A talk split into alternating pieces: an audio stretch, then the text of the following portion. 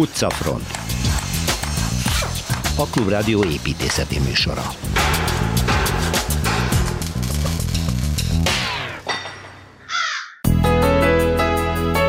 Az utolsó séta Párizsban a Montmartre vezet Szilveszter Ádámmal.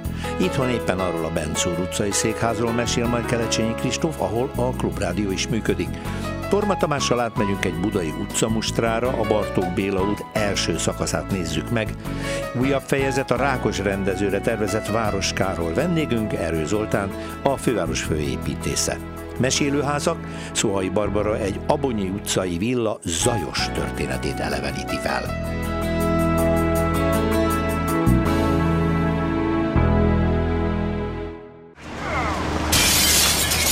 Városi tükör. Azt nem tudom, hogy hogy történt, mert hogy Szilveszter Ádámmal bejártuk Párizs, de hogy hagytuk ki a Montmartre-ot, Szervusz Ádám? Úgyhogy hát most ez aztán a... az utolsó fázisban gyerünk, és menjünk fel a dombra. Föl a dombra, igen. Hát ez, ez, ez érdekes, hogy, hogy van két ilyen magas pont, a Montparnasse és a Montmartre. A Montmartre az, az érdekes, mert a mártírok dombja. Igen. És ennek az eredete az, hogy, hogy időszámítás után, ugye a harmadik században 250 körül itt nagy keresztényüldözés volt, a római birodalom része volt Gallia, és, és akkor itt rengeteg embert megöltek, többek közt ugye Szent Dénest, akinek a, a, egyébként az emlékére van egy katedrális, a városon kívül, tehát a Montmartre háta mögött északra, és ott, ott abban a katedrálban vannak eltemetve a francia királyok. Hmm. Tehát ez, ez, a, ez, a, ez az eredete a névnek. Egyébként ez egy, ez egy érdekes falusias, vidékies hely, ez a domb. Ami a, a fénykorát ugye 1888-tól az első világháborúig élte, mert aki itt számított hazai francia festők, vagy akárki, itt éltek és itt dolgoztak. Többek között Picasso például, ugye? Igen, de hát előtt Toulouse-Lautrec és társai, tehát az igen, egész igen, avantgárd. Igen, igen, sőt, sőt. Tulajdonképpen az da, egész... Dali is itt, itt lakott. Igen, igen, ő is lakott itt, de igen. tényleg az egész avantgárd robbanás ehhez a Mómárthoz és környékéhez köthető. Igen, a, még, még Montparnasse az Modigliani és köre. Egyébként ez, ez mint, mint városi lét, ez, ez egy különleges hely volt, mert itt nem csak festők voltak, hanem írók is, és hát itt voltak az első kabarék és, és mulatók, Úgyhogy az ember ide akar menni, akkor én három utat néztem ki, no. hogy hogy lehet feljutni, mert ez 130 méter magas a domb, és, és van két olyan, olyan lehetőség, hogy ember gyalog tegye meg ezt, és van egy, egy olyan, hogy metróval is el lehet érni. De gyalog érdemes szerintem, legalábbis én Hát igen, igen. Jártam be. Föl, fölfelé azért hát megyünk fölfelé, kell. igen. Hát igen. kezdjük például azt, azt az útvonalat. Egyébként van ott egy, egy, egy külső körútrendszer, aminek a, a forlópontjainál terek vannak, és, és a Place Blanche például az egy érdekes hely, ott van a Moulin Rouge. Igen. Egyébként itt rengeteg működő szélmalom volt. Valamikor. Valamikor, Így igen, van, igen, ez igen. a Moulin Rouge. És, és, tehát itt, itt gabonát is őröltek, amellett pedig a domb végig szőlőt termelt és bort. És hát tegyük hozzá, bár ez egy későbbi történet, hogy legendás igazgatója Michel Gyarmati, a magyar származású Igen. Gyarmati Mihály volt az egyik legzseniálisabb művészeti vezető igazgatója, úgyhogy a műfaj egyik koronázott királya szerintem. Igen. És hát ő, ő ráadásul a magyarokat szívesen fogadta. Fogadta, és igen. művészeket is hozott oda. Igen, igen. igen. Na most nézzük meg azt az utat, ami, ami a Place Blanche-ról indul. Ott van egy utca, Le Pic, úgy hívják. Le Pic? Le Pic. Hmm. Nagyon érdekes, mert kanyarog. Tehát ennek a kedvessége az, hogy nem nagyon meredek. De viszont rettesen hosszú út, ami két dolog miatt érdekes, mert itt, itt volt, ide érkezett meg a, hol, a nagy holland festő, miután ő megtanult festeni, van Vincent van Goghról van szó, és neki a bátyja itt volt műkereskedő. És hozzáérkezett, amikor ő, ő elhatározta, hogy festő lesz, és itt töltött hosszú időt, míg aztán később lement ugye Provence-ba. Ott, ott is fejezte be az életét. Tehát ezt kell tudni, hogy érdemes megnézni, mert egy nagyon gyűjtemény is van, meg múzeum. És szemben megy föl a kanyargós út, út, útvonalon, egyszer nagyon közel esik arra a nagyon szép temetőhöz, ami a Montmartre temető, ami egy nagyon szép liget, és jeles emberek találhatók itt. Ezt mindenképpen érdemes útba ejteni, és az ember tovább megy, és fordul ugye a, a, a domb tetejé felé, egy jobb kanyarra, akkor van még egy, egy szép tér, és utána érkezik egy, egy hely, egy, ami egy egyenes utca, ami rávezet a Place de Tertre. Ez egy nézet alakú tér, ami a festők dolgoznak. Sajnos ma már kevesebb a festő, mint a, a söröző. Amikor ott voltam, akkor nagyon aktívak voltak, és Monsieur, voulez-vous? És akkor én mondtam, hogy amikor a 20 is megkérdezte, hogy hát előbb tanulj meg rajzolni. Miért látta, hogy hogy rajzolok, mondja magyarul. mindenki, meg volt sértve. Mindenki próbálkozik ott, igen. igen. és próbálkozott. Csom, csomagos, hogy valaki azt mondja, Bisi, így nem fogsz meggazdagodni, hogy most abba hagyod, maradj még itt. Igen. Na most ez, ez, a tér, ez, egy, ez egy nagyon kedves tér, és az ember egy egyenes utcán érkezik, hogy előtte van egy Le Consulat nevű bistró, ahol mindent lehet kapni. Aha. Mindenféle italokat, és, és tengeri gyümölcsöket, és mindenféle finomságokat.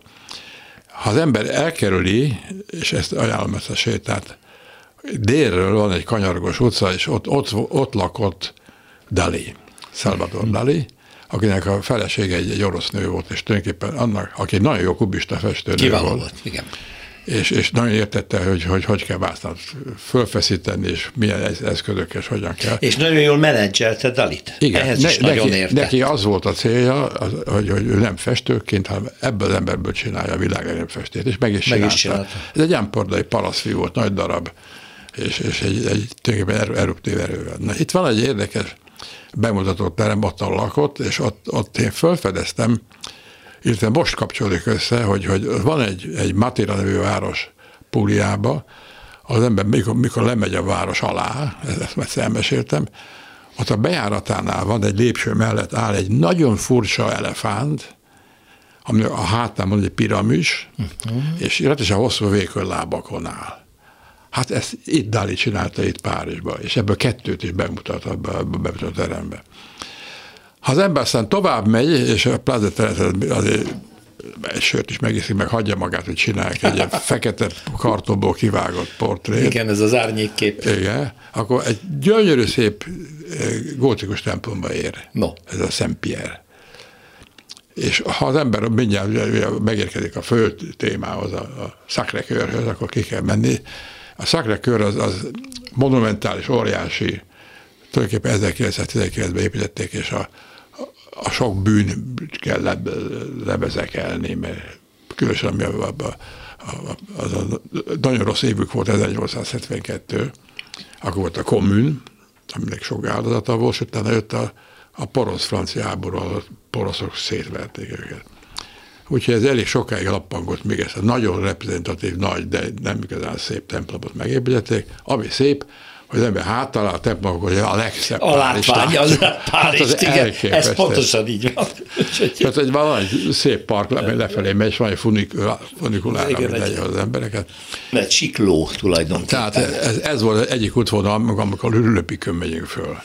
A Na. másik az, hogy Betróval érkezünk az Abesztérre, ami azért érdekes, mert ott egy, egy meredek, sokkal rövidebb, és van egy tér, ahol a Batolavoir nevű furcsa hely van, ami egy, egy bérbe adott tetőtér, és az Picasso és Brák laktak. Igen? És a Picasso kalandja svéd filmben lehetett látni. Lehetett ő, ezt a helyszínt? Igen, van-e víz itt? Água, água. Az egyik legjobb jelenet fantasztikus. Igen, most az ember az, az előbb említett Szent Pierre templomnál nem fordul ki a, a nagy lát, a Párizs felé, hanem a Szentdöni felé fordul, akkor ott szép utcákon megy, és van egy utca, amely egy nagyon szép múzeum, ami, ami fantasztikus érdekes dolgot mutat be, és utána pedig a Lepen Agile, egy, az első kis kabaré volt, Aha. a Fürge nyúl. Úgyhogy, és a Toulouse-Lautrec kell emlékezni, tehát akik lent táncoltak Kánkán, a vörös szélmalomba, azok itt kezdték. Uh-huh Ez, ez, ez, ez abszolút vidékies és, és, és kedves, ilyen családias az egész. Szó szerint innen emelkedtek egy tetejéig. Hát itt érdemes többször megfordulni, mert mindig más, más a képe, és mások vannak ott, de ez egy rendkívül eleven dolog, és a turisták is, is illő módon viselkednek itt. Szerintem itt búcsúzunk el most egy időre Páristól Szilveszter Ádámmal, és veszük a sátorfánkat, jövő héten valami más célpont lesz. Igen. Köszönöm szépen, szervusz Ádám. Szervusz Budapesti séta. Hazabeszélünk. Kelecsényi Kristóf építészettörténész, szervusz. Szervusz. Ezt arra mondtam, hogy azt javasoltad, hogy beszéljük arról, hát te beszélsz, arról az épületről, ahol mi most élünk, a Klubrádióval itt vagyunk. Ez a Bencúr utca 45, ez egy ilyen nagyon hatalmas nagy épület, bizonyos részei arról árulkodnak, hogy azért ez nem volt semmi a maga, maga korában.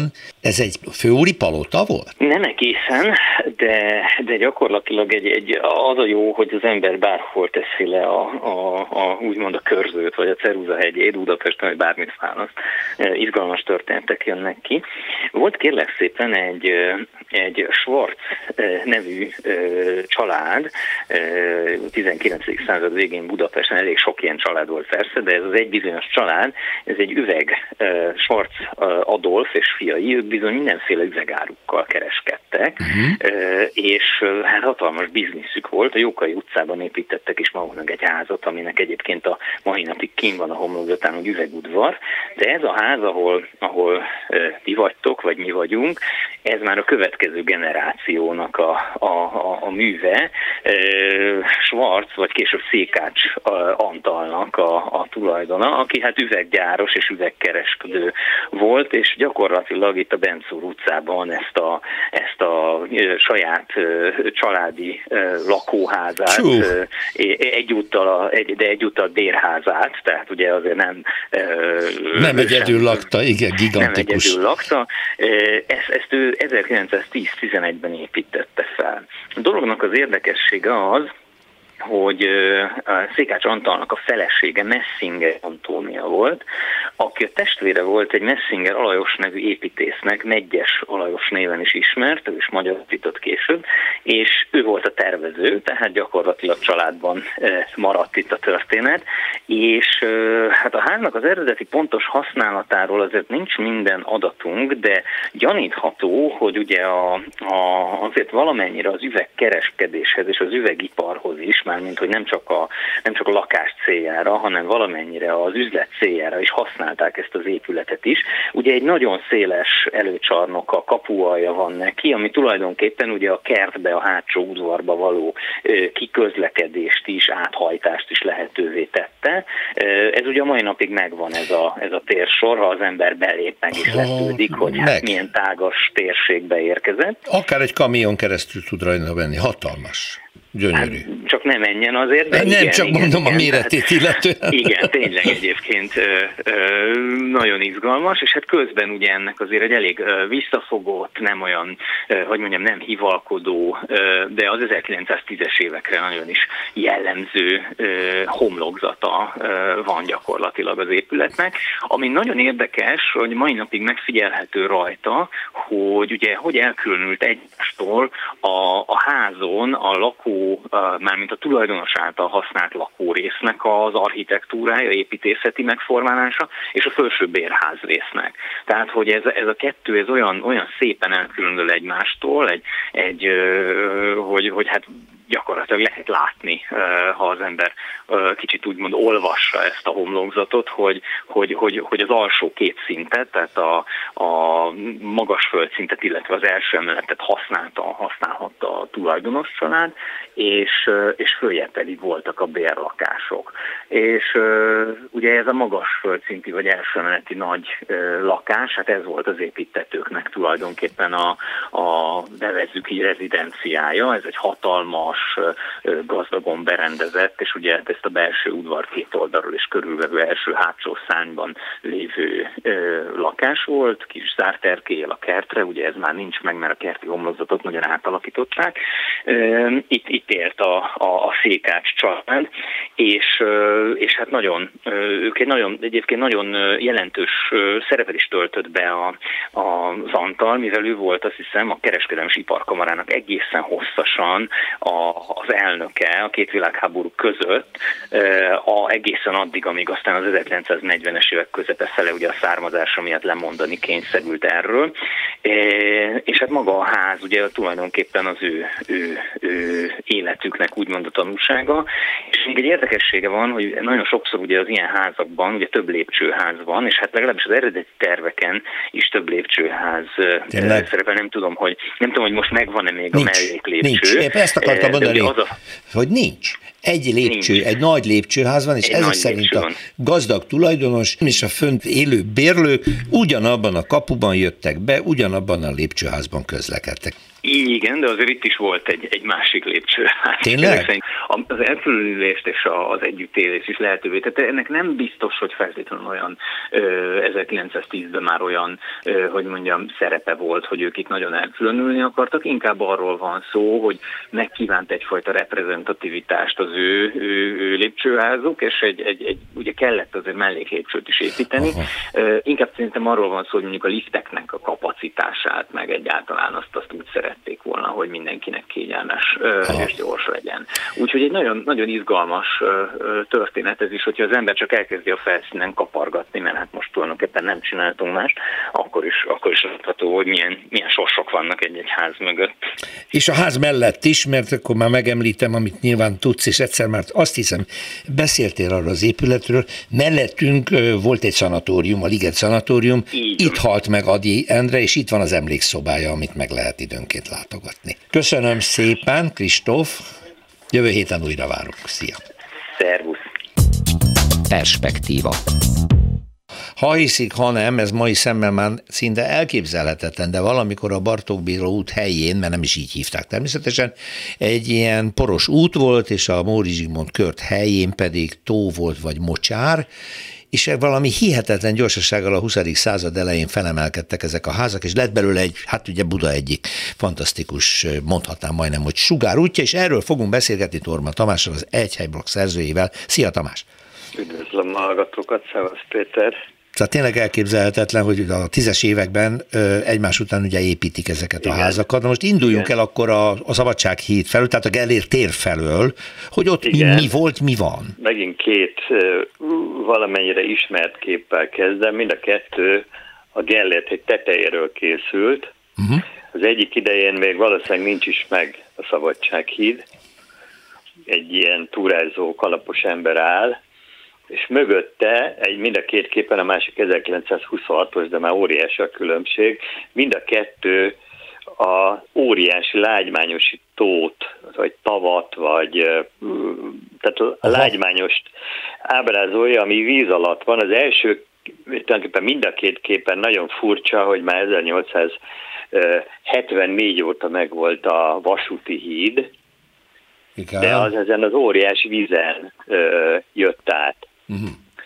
És hát ezen az első képen még nyilván pont kitakarja a helyt, de nem látszik, de még csak sáros fürdő van, tehát nincs gellért, ami 1919-es, viszont a második képen már jól látszik, ez 1926, oh. hogy gyakorlatilag ki van épülve, hát ezt körülbelül az első szakasz látjuk csak, tehát uh-huh. a, valóban a Móri Zsigmond körtérig egy szőlőhegyből, meg egy különösebben nem jó hírű fürdőhelyről, ami a sáros fürdő volt, hirtelen lett egy, egy eh, tulajdonképpen kezdődő sugárút, amit aztán a történelem vissza is igazolt, mert folyamatosan épült ki, és hosszabbodott meg. Igen.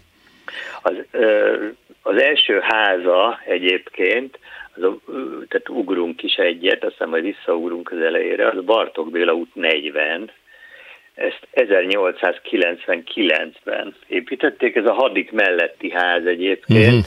hogyha valaki előtt így megvan egy ilyen klinkertéglás architektúra és egy ilyen enyhe szecessziós beütés, és itt, amiről beszéltél a mocsári élővilágról, ezt egy, egy Lechner tervezte, Lechner Gyula, tehát Ödönnek a testvére, és az unokaöcsnek a visszaemlékezéseiben ír róla, hogy a Fehérvári út még kövezetlen sáros út volt a mai körtérig, mert úgy hívták, hogy Fehérvári régen. Helyi érdekű vasút. Igen, az első neve az, az Fehérvári, út. Fehérvári út. És itt ment egy vicinális. Aha. Igen, és itt, ahogy mondtad, a mai körtér helyén is valami nádas vizes terület lehetett, és amikor ezt a Lechner bérházat építették, akkor az út közepén meg ott állt egy figyelmeztető tábla, hogy halászni, és, és vadkacsára vadászni tilos. tilos. Igen, igen, igen, igen. a városi vámsorompó is, amit egy, amit egy egy vendéglő is megünnepelt a vámépületben. Mm. Tehát minden az csak később van. Például az, hogy 1920-ban a Fehérvári útból, ugyebár talán az ismert események miatt Horthy, Horthy Miklós, Miklós út lesz. lesz. És csak a háború után lesz Bartók Béla. Igen, tulajdonképpen az egész fejlődésben én azt hiszem, hogy a műegyetem létrejötte Aha, az a forduló ami szintén nem volt egyszerű. Igen, ezen a 26-os képen már látszik, tehát a műegyetem 45-ig kiépült épületei, és utána már kezdődik ez a lágymányosi víz, óriási tó. Először a Ziegler győző kezdte el tervezni, de váratlanul meghalt.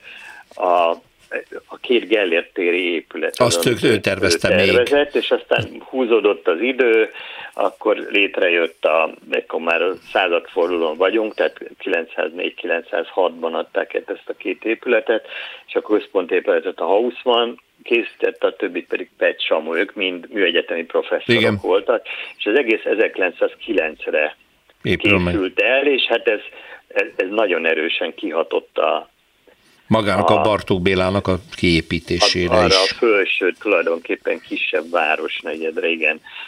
Van még egy műegyetemi kapcsolat, a Bartók Béla út 31-ben van a Csonka János Emlékmúzeum. Múzeum, igen. Ez ilyen furcsa, ott az ember látja, egy ilyen üzlethelységszerű helyen van, de hát azért, mert Csonka, aki nagyon évtizedekig tanított a műegyetemen, ő talált föl Bánki Donáttal a karburátolt, meg az első automobilt is ő készítette, és az egykori gépműhely volt itt az akkori Fehérvári úton, és ennek a helyén, nagyjából a helyén van most a, a Csonka Emlékmúzeum. Hogyha még haladunk följebb, ugyebár itt több egyházépület is van, erről már korábban a, a Ménes út kapcsán ja, volt szó, hogy a 20-as években komoly egyházi területvásárlások voltak, és akkor itt tulajdonképpen egy későbbi iskola, amit megvásároltak, és itt, ma is itt van a Baros Gábor kollégium Szent Imre, Baros Gábor,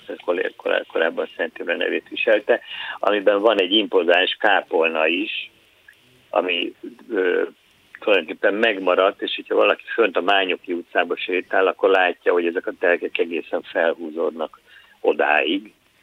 Tehát tulajdonképpen őrzik az egykori terep, ö, telek kiosztást. Igen, nagyjából el lehet jutni a Móri Zsigmond körtérig, elég egységes építészeti arculat van, Szerintem a következő szakaszát jövő héten beszéljük végig, Tamás, ha egyetértesz Jó, vele. Rendben. Köszönöm Torma Tamásnak, és akkor várlak vissza, szerbusz.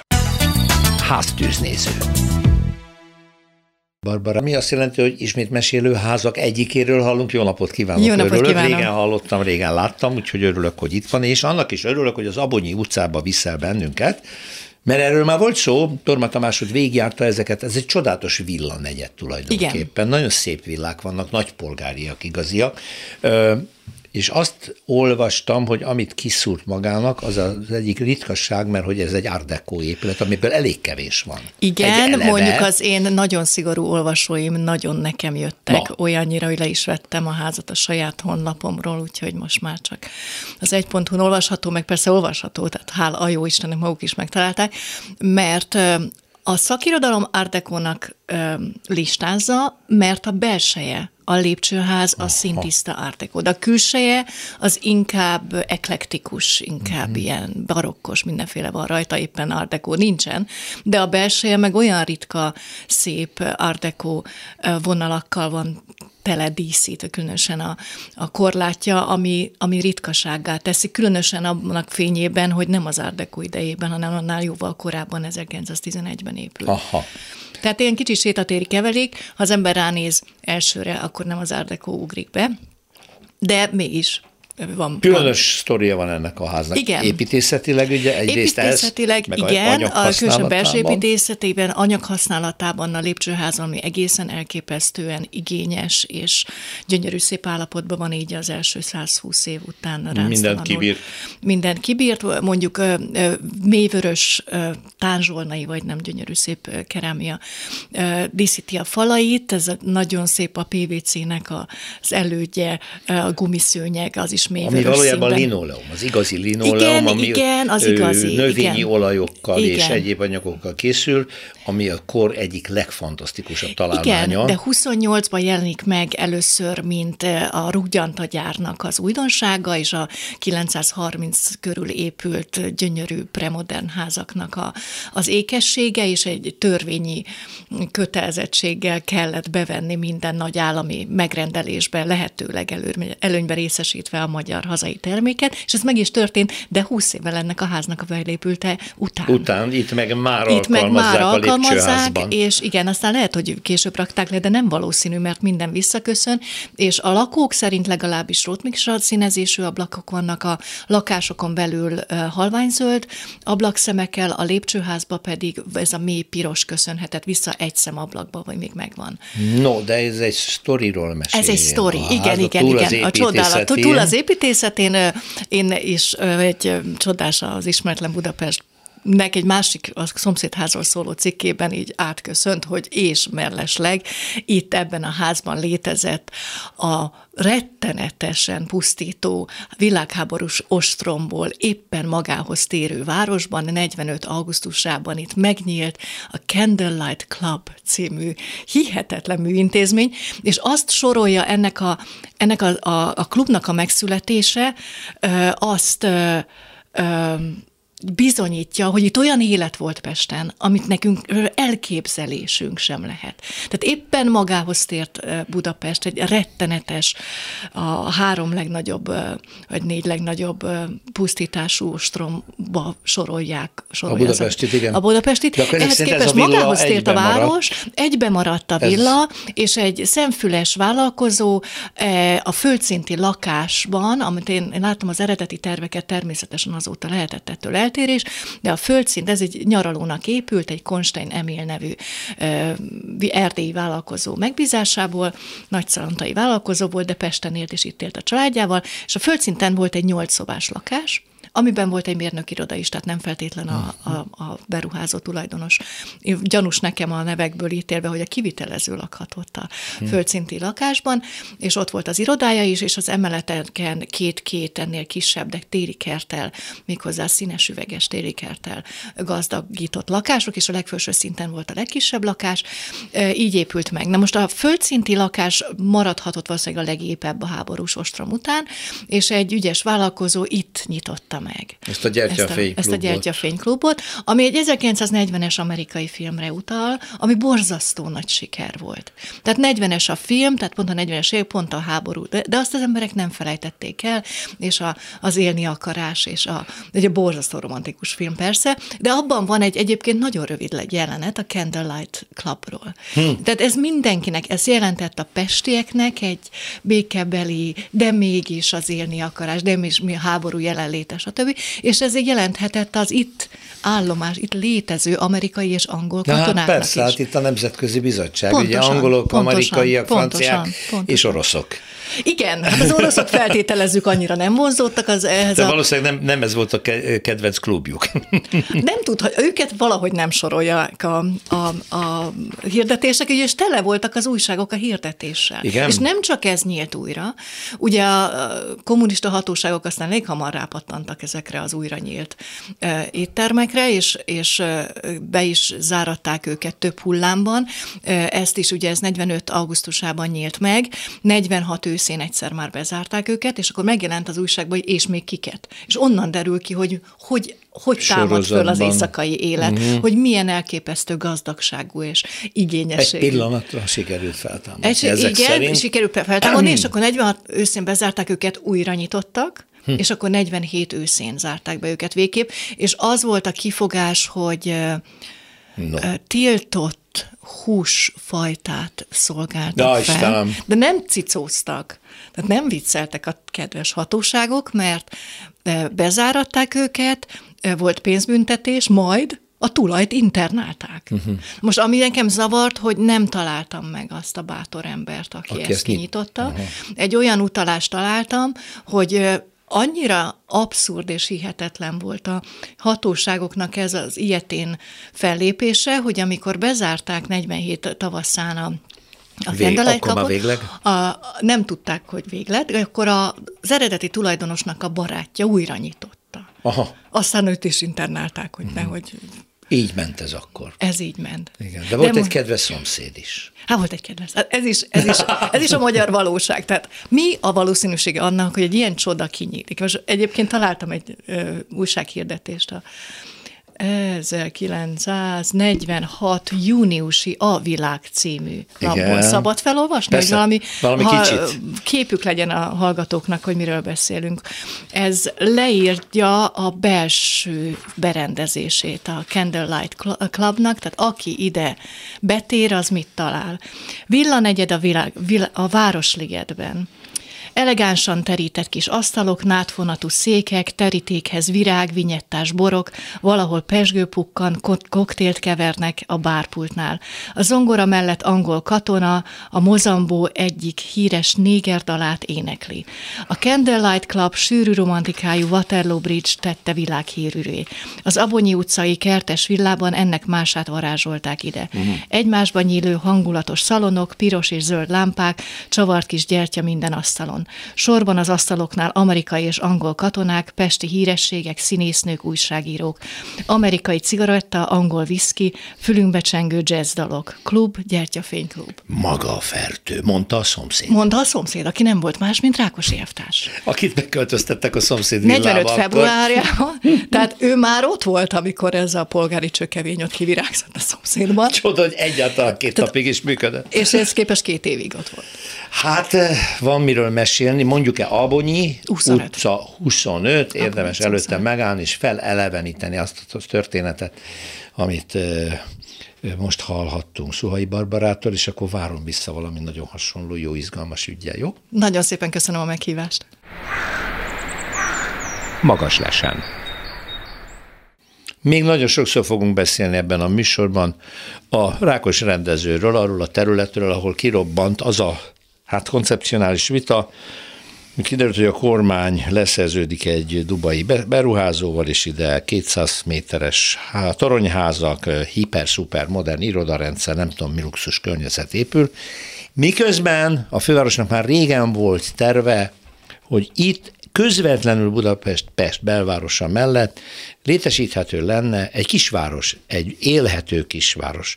Múlt héten Zsupán András a Válasz Online munkatársa volt itt a vendégem, akinek volt egy nagyon jó dolgozata, egyrészt a terület történelmét írta le, ráadásul nagyon plastikusan és azzal az gondolattal zárta, hogy milyen élhető, alacsony beépítésekkel, zöldövezetekkel gazdagított városka lenne megvalósítható.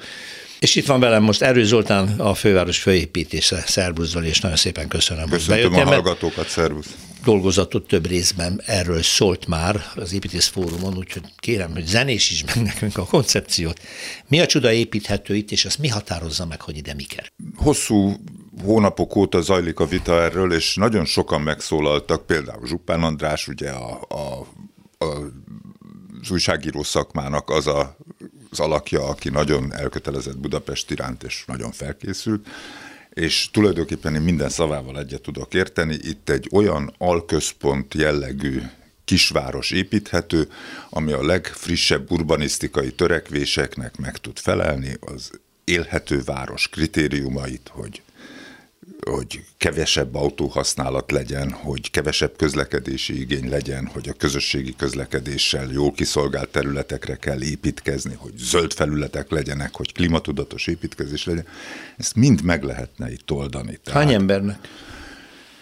Nekünk az a mondásunk, kalkulációnk, hogy körülbelül egy 8-10 ezer lakást lehetne itt létrehozni, ebbe nagyjából a mai mutatók szerint 20 ezer ember tudna lakni. Ehhez hozzáteszem a gazdagréti lakótelep 13 ezres, uh-huh. tehát ez egy nagyobb bacska lakótelep a létező szocializmus idejéből, ami, ami viszont fölveti azonnal azt a gondolatot is, hogy bizony a létező szocializmus idejében ezek a lakótelepek, ezek szociális infrastruktúrával el voltak látva. Igen.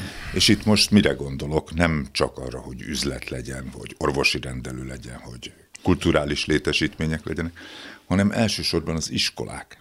Tehát gondoljuk el, hogy ha ezen a rákos rendezői területen csak lakóépületek épülnek, és nem készül el a szociális infrastruktúra, Mindenki akkor onnan mindenkinek ki kell jönni. Vásárolni, gyereket elvinni óviba, iskolába, és orvosi ezek rendelőbe, nagy ezek nagyon, hát 20 ezer ember. Ezek nagy számok, 20 ezer ember között egy átlagos helyzetben 20% 14 év alatti gyerek lesz, uh-huh. annak a fele iskoláskorú, uh-huh. az Nem... azt jelenti, hogy 2000 iskoláskorú gyerek lesz a területen, 2000 gyereket kihordani a területről. szomszéd kerületekbe, mert hát ha ott van olyan iskola, amelyik befogadja őket, ez abszurdum. Tehát, Tehát reggelente csak az iskola miatt 8000 ember indul el minimum. Egy szülő, egy gyerek, ha egy csak szülő, egy gyerek. Na jó, van, aki kettőt. jó, oké, okay, persze.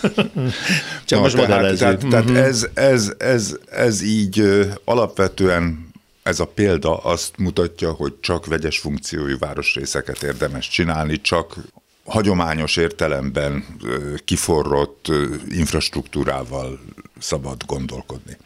Ennek a mai urbanisztikai jelszava az élhető város, a rövid távolságok városa.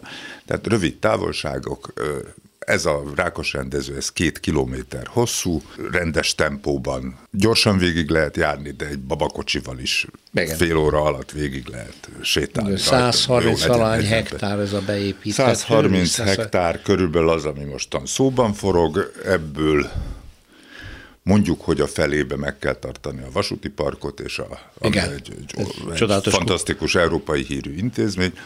A másik negyedben lehet csinálni zöld felületet, és a 130 hektárból marad 60 hektár arra, hogy Beépítjön. valami épüljön. Mm.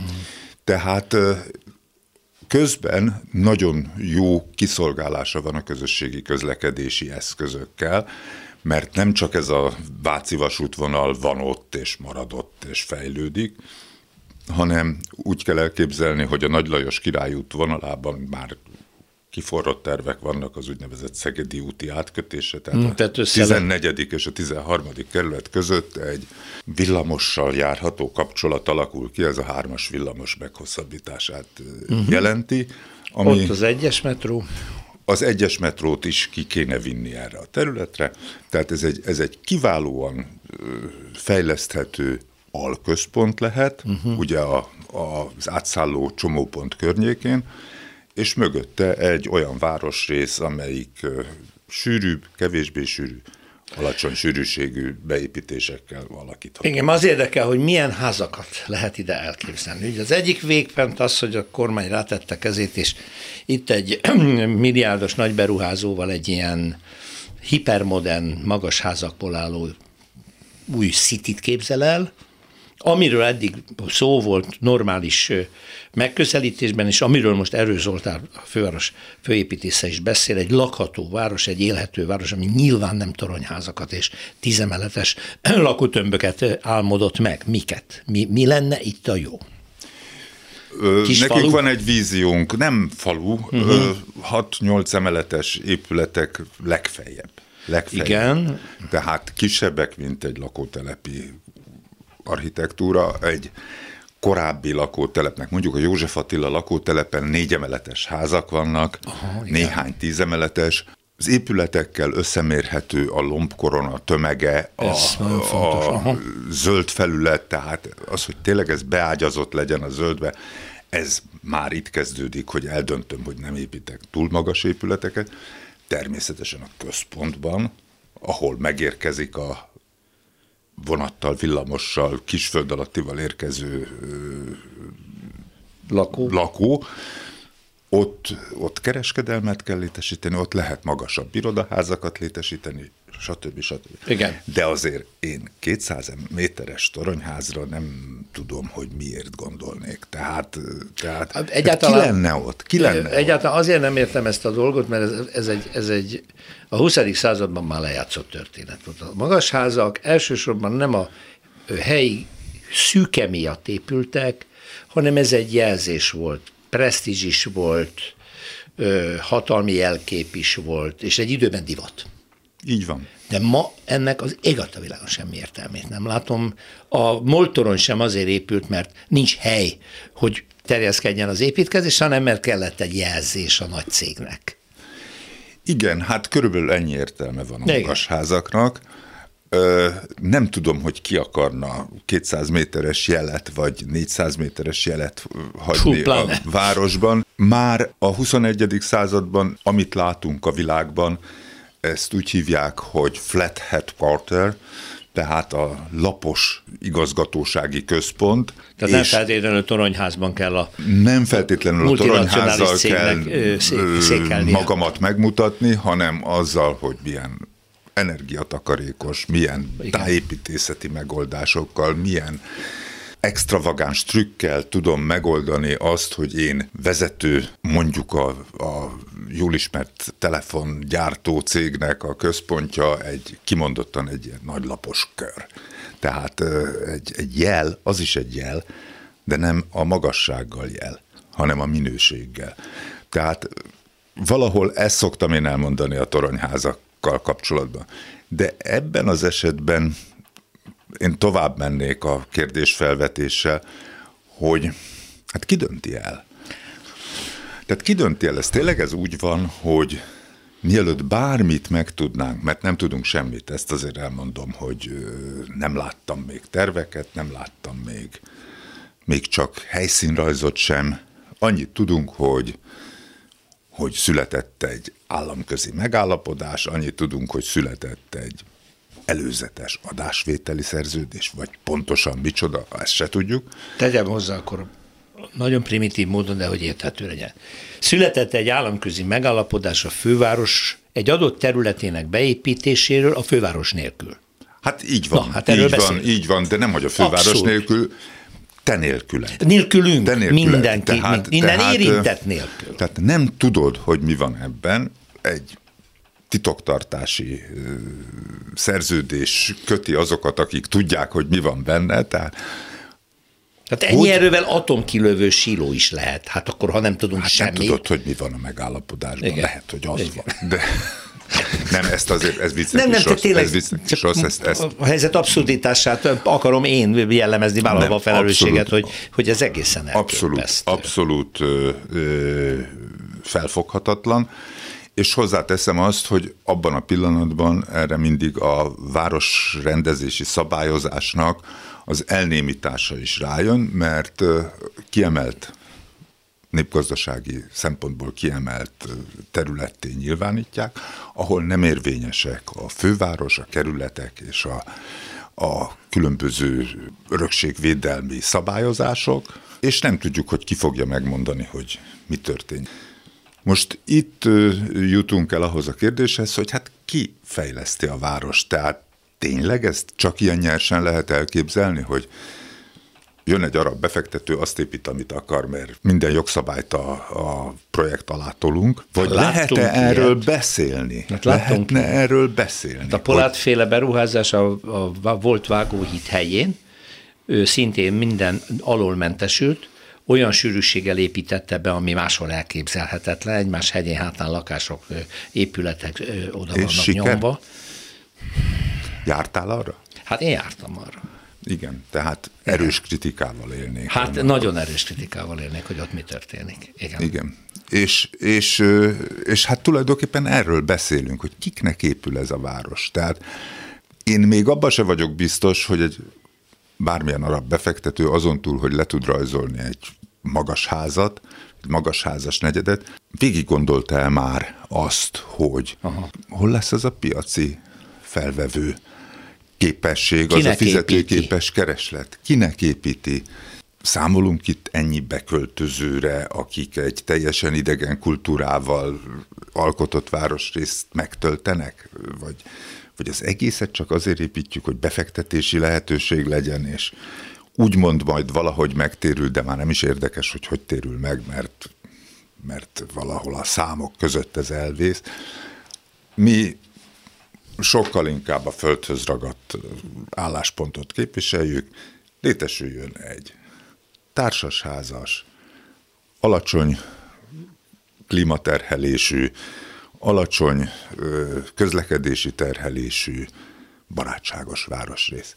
Nem kell messzire menni, hogy ezeket lássuk, Bécsig kell elmenni. Igen, a pont a pályaudvar mögötti rész, ugye? Bécse, Bécsben a főpályaudvar átépítése kapcsán szabadultak föl hatalmas területek, amelyek már a primán belakottak és nagyszerű otthonos városrészé váltak, de ez már korábban kezdődött, a Práterstern mögött voltak területek, amelyek már a 2010-es évek elején átalakultak. Mm. Tényleg azt kell elképzelni, hogy felhagyott vasúti területeken valaki neki lát elbontani a vacakot, telket alakít, közművesít, és barátságos lakóépületeket épít. Hát tudjuk, Bécs persze Bécs, de de hát mindig arra vetettük a szemünket. Igen, miközben hát volna mit másolni a szociális lakásrendszereiket és a többi. Hát hogy ne? Ugye, hogy az ne? a tradicionálisan a legerősebb városi koncepció hogy volt, hogy ez nagyon kiváló volt.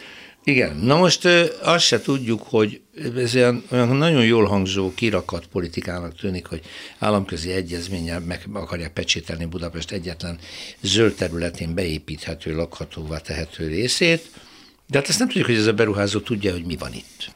Hallgatóknak is egy percbe kerül áttekinteni azt, hogy ha valaki befektet tőkét, az szeretné ennek a hasznát látni csak azért, hogy legyenek toronyházak, azért nem épít senki se toronyházat. Tehát a másik, amit érintettél, hogy tudja-e az arab befektető, hogy mi van itt a földben, mi van Igen. itt a, a piaci környezetben. Én azt látom, hogy nálam sok befektető jár, akik valóban prudens módon próbálják a tőkéjüket ingatlanfejlesztésbe fordítani, azok eltöltenek hónapokat, fél éveket azzal, hogy úgynevezett due diligence-t készítsenek a vásárlás előtt, hogy föltárják az adott ingatlan portéka összes adottságát, Igen. összes korlátját, összes előnyét. Átvilágítják ezt a dolgot. Pontosan tudni akarják, hogy, hogy kik a szomszédok. Pontosan tudni akarják, hogy hogy lehet az infrastruktúrát fejleszteni. Ebben rengeteg energia, idő és tanulmány megy bele. Na most egy éjszaka alatt megvenni egy, egy városrészt, az, az nyilván... Kaszinó effektus. Hát vagy bejön, vagy nem. Borzasztó felelőtlennek tűnik a dolog. Van egyáltalán remény, hogy a kormány szóba áll veletek a fővárossal? Hogy na hát azért gyerekek izé. Szeretném jelezni, hogy van kapcsolat, tehát uh-huh. mi voltunk a építési és közlekedési minisztérium államtitkáránál, átadtuk azokat az előkészítő anyagokat, amelyek még 2019-ben készült egy nagyon részletes tanulmány. Ugye a tanulmány az ebben az esetben azt jelenti, hogy nagyon részletesen feltárja a hátteret, uh-huh. és tesz javaslatokat, többféle javaslatot tesz. És ezt ők köszönettel fogadták, tehát, tehát van szakmai kapcsolat, de hát posztfesztem. Igen. Ez, ez nem úgy volt, hogy bekopogtak hozzánk, és köszöntek, és azt mondták, hogy szeretnének. Hanem a hír hallatán hanem... a főváros lépett, és ennek olyan örültek, és megköszönték, mi is megköszönjük. Hajlok arra, hogy valamennyi van abban is nyilván, hogy hisz, kiszivárgott a dolog, és miután jó téma, a sajtó is lecsapott rá, és lehet, hogy egy kicsit már olyan hangsúlyat tálalta a sajtó, hogy hú, hát ez már eldőlt, és még lehet, hogy erről nincs szó, nem? Én ezt látom, illetve államtitkár úr maga is ezt erősítette meg, hogy itt egy kicsit túl hevesek a reakciók. Ami mert, egyébként mert érthető. Még, mert még semmi konkrétumról nincsen szó, nincsenek uh-huh. bemutatható tervek, hanem, hanem ez fő a leves, tehát, tehát majd a végén kóstoljuk meg. Csak mi ugye azt szeretjük, hogy legalább az dőljön el, hogy zöldségleves vagy húsleves. Az a baj, hogyha a lábos aljára beöntöttek fél kilós sót, akkor már mindegy, hogy rá milyen lé megy.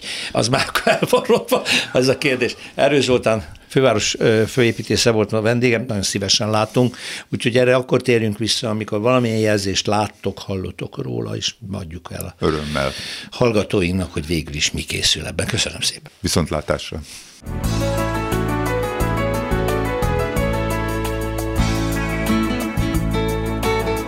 Köszönjük a figyelmüket, az utcafontot hallották, a műsort Árva Brigitta szerkesztette és Rózsa Péter vezette. Egy hét múlva várjuk Önöket.